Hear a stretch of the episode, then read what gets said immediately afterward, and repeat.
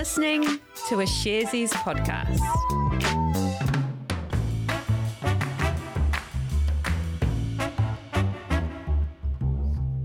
Tēnā tātou katoa. It's Tuesday, the third of May. This is Recap, brought to you by Sharesies. Sharesies is a wealth development platform where our purpose is to create financial empowerment for everyone. Here's the disclaimer. Investing involves risk. You aren't guaranteed to make money and you might lose the money you started with. Any information we provide is general only and current at the time. If you're looking for help with your investment choices, we recommend talking to a licensed financial advice provider. G'day there, Helen. Howdy, Jose. How's it going? It's going quite well. It's been a beautiful day here in Auckland. How's it down in Wellington?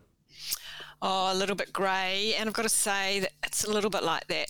Um, we're pretty positive at Sharesies, but I have to say the old gyrations with the markets, it's got everyone feeling a little bit blue. Um, it's quite hard when investors see their portfolios in the red, and there's a, there's a lot happening out there, not just inflation and interest rates, but I think there's a lot to take in with the, the continuing war in Ukraine and...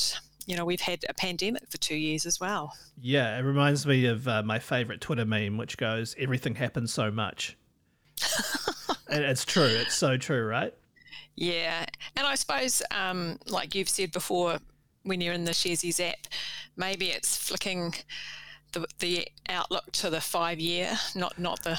you know, the one month or one day kind of movements. Yeah, it's really it's really helpful these times, um, times like this, to to take the long view. And I quite like um, changing that, that that that share price um, graph or chart, if you like, to the five-year view, and you can really see everything in context. It's a good little mental trick I find that helps me, like, put everything in context, looking at that longer five-year, you know, outlook.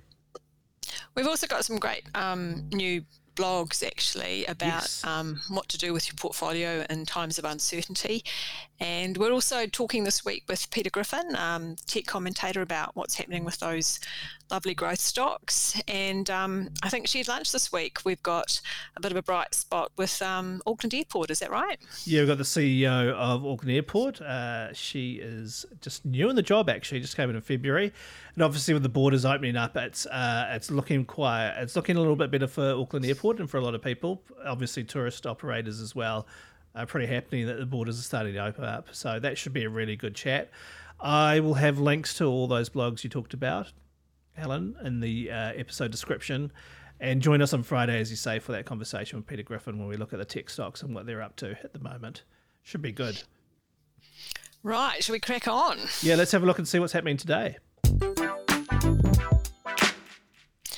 Jose, I've seen the headlines and they're telling me that Rocket Lab caught a falling rocket with a helicopter this morning. Go yeah, figure. I know. I actually watched it this morning. There's a live stream, um, as as with most of um, Rocket Lab's launches. And uh, yeah, I watched it. It was I watched it this morning with my coffee, and yeah, it was pretty damn buzzy, I have to say. Okay, maybe you can talk us through what happened and why this is so important. Gladly. So one of the great challenges for companies like Rocket Lab that work in the space sector is working out ways to reuse their launch systems um, uh, of their rockets, and if not the whole rockets themselves. Um, clearly, if you can reuse parts of your rocket instead of having them float away into orbit or being damaged on re-entry in Earth's uh, atmosphere, you will save a ton of money in production. Elon Musk's company SpaceX has the partially reusable Falcon nine, for example. Jeff Bezos's uh, Blue Origin is working on a similar craft as well. And that brings us back to the New Zealand's Rocket Lab. So they want to catch a rocket as it falls back to Earth. Yeah, that right? yeah, that's totally right. So this is something they announced back in twenty twenty. And this morning they gave it a go during their There and Back Again mission, as they called it. Uh, they launched an Electron rocket, and usually what happens is the rocket separates into two stages. You know, the first stage uh, continues on to release its uh, payload. In this case, it was a bunch of satellites into orbit. The second stage uh, is the main part of the rocket, and that heads back to Earth, and usually it just plops down in the ocean. But this time the plan was different. Uh, the plan was that that stage would fall back to Earth. At that stage is actually uh, four stories tall, by the way. And instead of it falling into the ocean and getting damaged, it would uh, deploy a series of parachutes. and then waiting for the rocket is a helicopter with two pilots who fly the helicopter over the rocket, falling at ten meters per second, and they basically snag it with a long cable.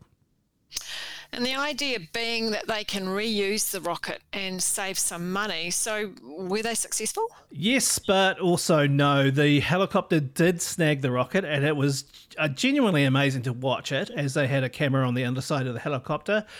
Basically, this cigar-shaped rocket just floated into view and the cable got it. It was strangely extra, uh, it was just weirdly very casual, or at least until the control room um, back at Rocket Lab erupted in shouting and clapping. But unfortunately, the pilots had to release the rocket into the Pacific Ocean. According to Rocket Lab, they noticed that, quote, load characteristics, unquote, that they were different to what they had experienced during tests. So they had to catch and release, essentially. Alternatively, they would have flown it to a waiting barge. I'm confused. I don't know whether this is a success or a stuff-up. So what's old Rocket Lab saying? So Rocket Lab founder Peter Beck tweeted that it wasn't a big deal. The rocket has been fished out of the water and it'll be examined for damage, and they'll make an assessment if it's able to be reused as planned. Their next mission is planned uh, for sometime later this month. So Helen, another tech billionaire in the news, and this time not the man with the initials E M. This time it's a cross the ditch and involves coal-burning giant A G L Energy. Yes, about time another tech billionaire clawed back some of the limelight. Listeners may recall we've been following the A G L story, namely the company's proposal for a demerger, which would see it split into two separate entities. Now, there's a power struggle going on, excuse the pun, between A G L and billionaire Mike Cannon-Brookes, who, by the way, is the co-founder and C E O of software megaweight Atlassian. Okay, so take me back so we can relive the, begin- the beginning of this fight. Gladly. So earlier this year, Cannon-Brookes launched a takeover bid for A G L. He was joined by Canadian asset manager Brookfield to make the offer. Together they were seeking to buy the one hundred eighty-year-old company and invest another ten billion to twenty billion to accelerate the closure of its coal-burning power stations across Australia and replace them with large-scale renewable energy and batteries by twenty thirty.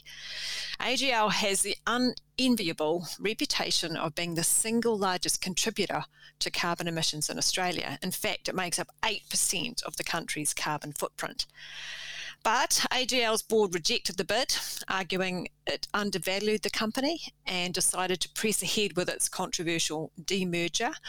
And this is due to go to shareholders at a meeting or a vote on June the twenty-second. Now, Cannon-Brookes is not used to losing, and as one of Australia's richest men, I presume he's got an ace up his sleeve.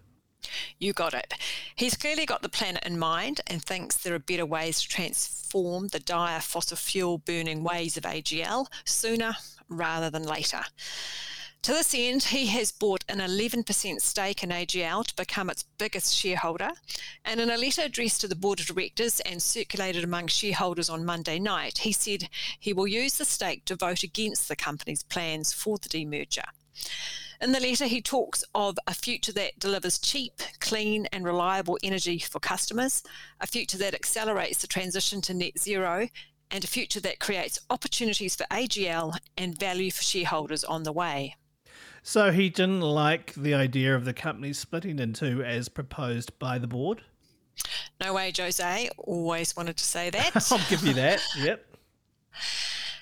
Just to recap then, the demerger would use the company's coal-fired power stations to sit under one new banner called Accel Energy, and these would continue to operate until twenty forty-five.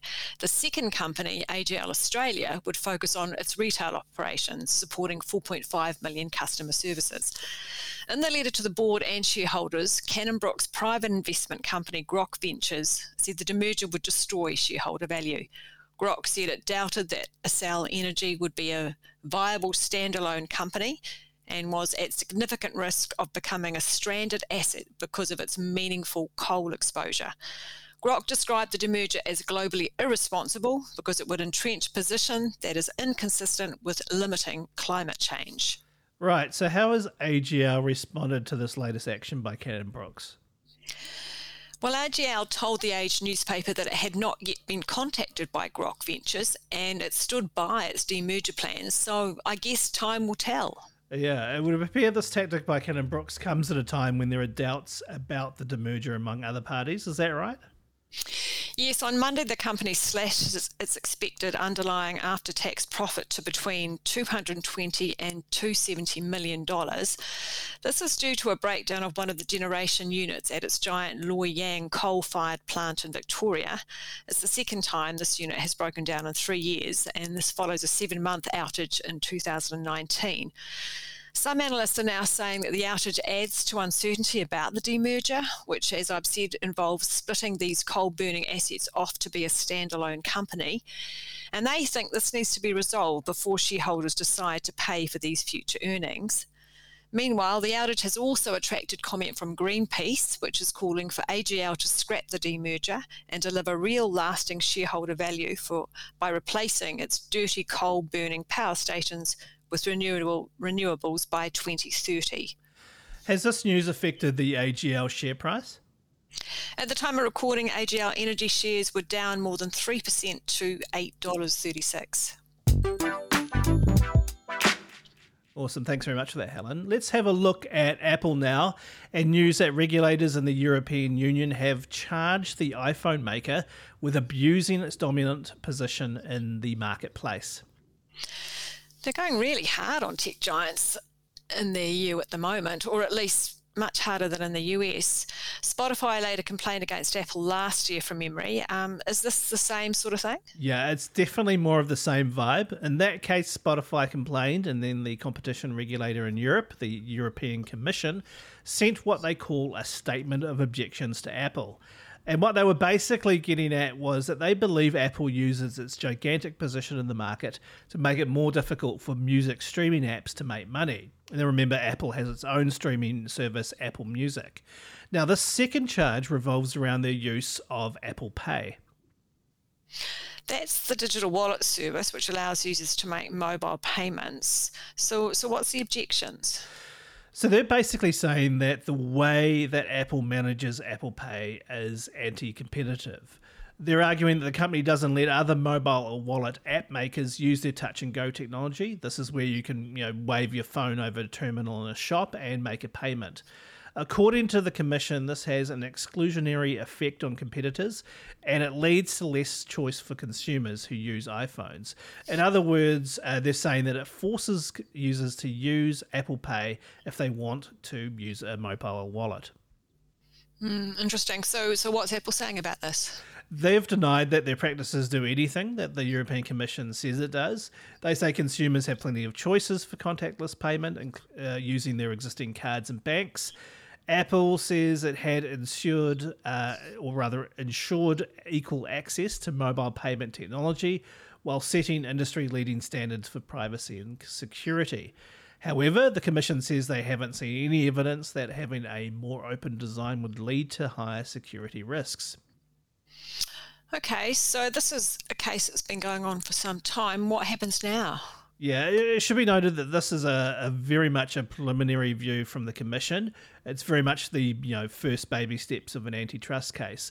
The E U could eventually fine Apple up to ten percent of its global revenue and force it to change the way it operates.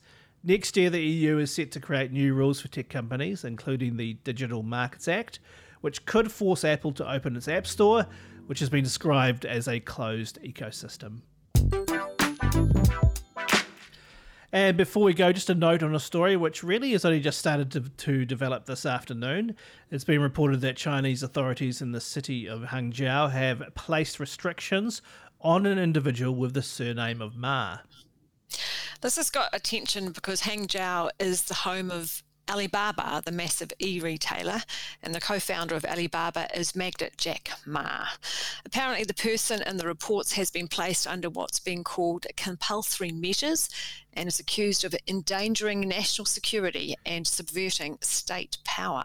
Now, it's not clear if Jack Ma is actually involved. It's only speculation at the moment, but it's been enough to rattle investors. Shares in the company slid by nine percent. Uh, we'll keep an eye on this and let you know tomorrow if any more details are forthcoming. And that brings us to the end of the show. That was Recap for the third of May. Thank you so much for listening. We'd love you to leave a rating and review on Apple Podcasts or on Spotify. Our email is recap at sharesies dot co dot n z. And you can also leave a voice message. There's a link in the episode description. We will see you tomorrow. Ma te wa. Bye.